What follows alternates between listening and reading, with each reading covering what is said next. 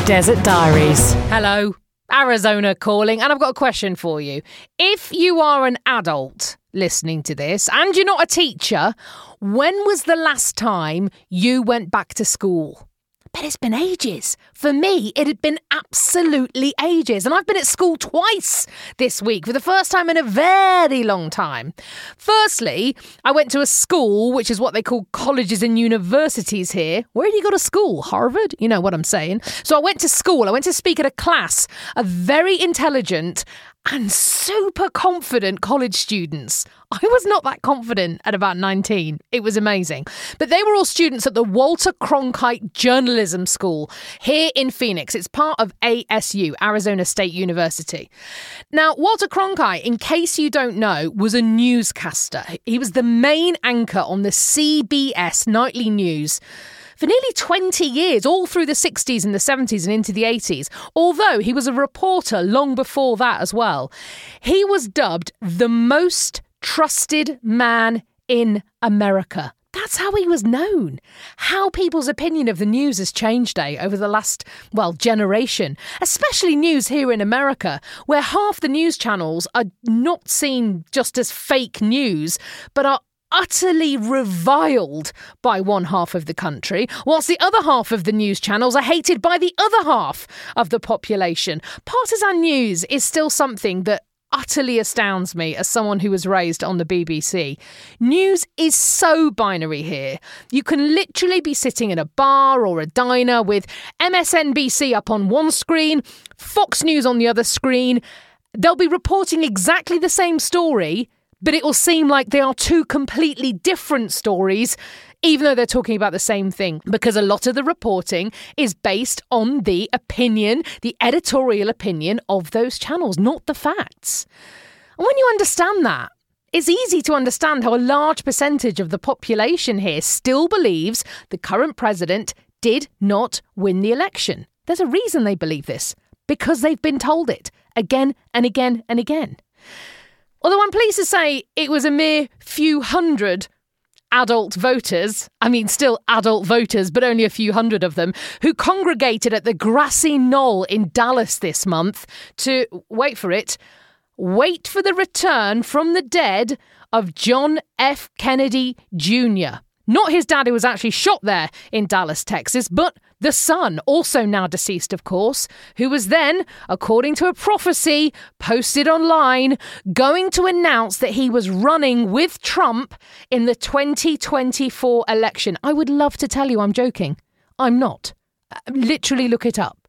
Do take a deep breath first but look it up. It really did happen. Apparently, an ardent supporter of the ex president predicted this event by using numerology, and enough people believe them not only to show up in their hundreds, but show up prepared with Trump JFK Jr. t shirts and flags. Now, I'm not sure I need to tell you this, but the ghost of John F. Kennedy Jr. did not appear. But you know, a few weeks on, some of the crowd are still there. Maybe he's just late. Must have stopped off on the freeway for a burger. I mean, it beggars belief. Back to Cronkite.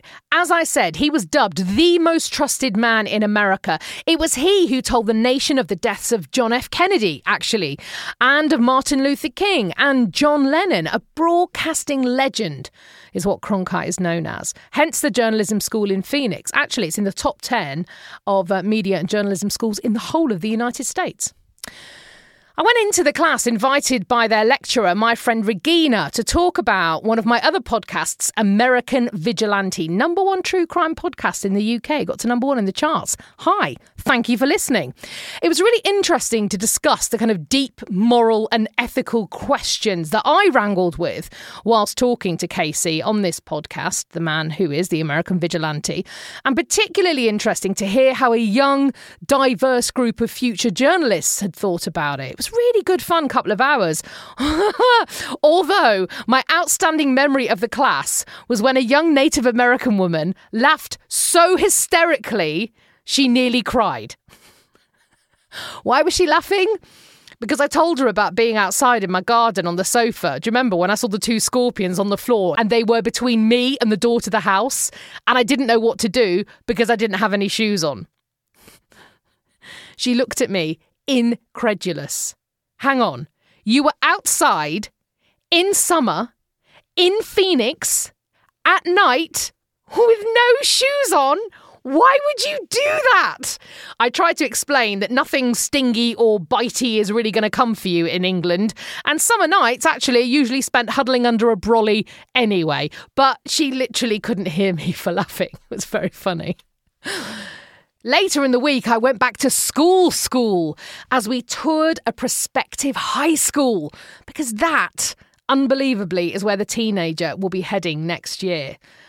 I found the whole experience utterly surreal. It literally felt like we were in a film.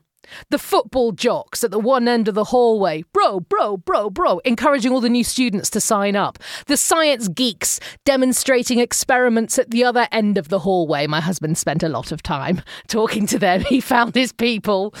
There was a school tannoy system that made me feel like I was in Grease. There was a choir singing show tunes in the auditorium. It was genuinely like I was in the Breakfast Club or Mean Girls or Heathers or Clueless. Just overwhelming and a million miles away from the tiny middle school or junior high that the teenager's currently at, and her stunned face reflected exactly what my insides were saying. Is this really happening? Is this our life? So surreal. We walked past a long list of the clubs available to students, from science club to chess to every sport to debate, and we found the International Students Club.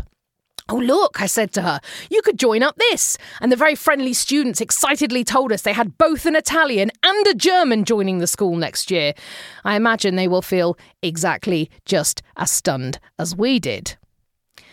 Talking to some Scottish friends, they said their daughter had attained a summer school earlier in the year and had been made to stand up and introduce herself as the international contingent, despite living here in Phoenix for three years.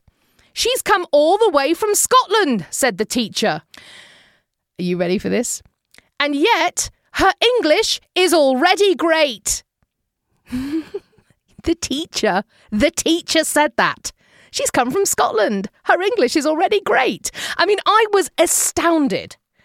But that's nothing, said another English friend of mine. He'd been in a supermarket where he'd been asked by a member of staff, where was he from? England, he'd replied. How long did it take you to learn the language? The man asked with genuine interest. I tell you, after two and a half years, sometimes it just still doesn't feel real. I'll see you in the desert.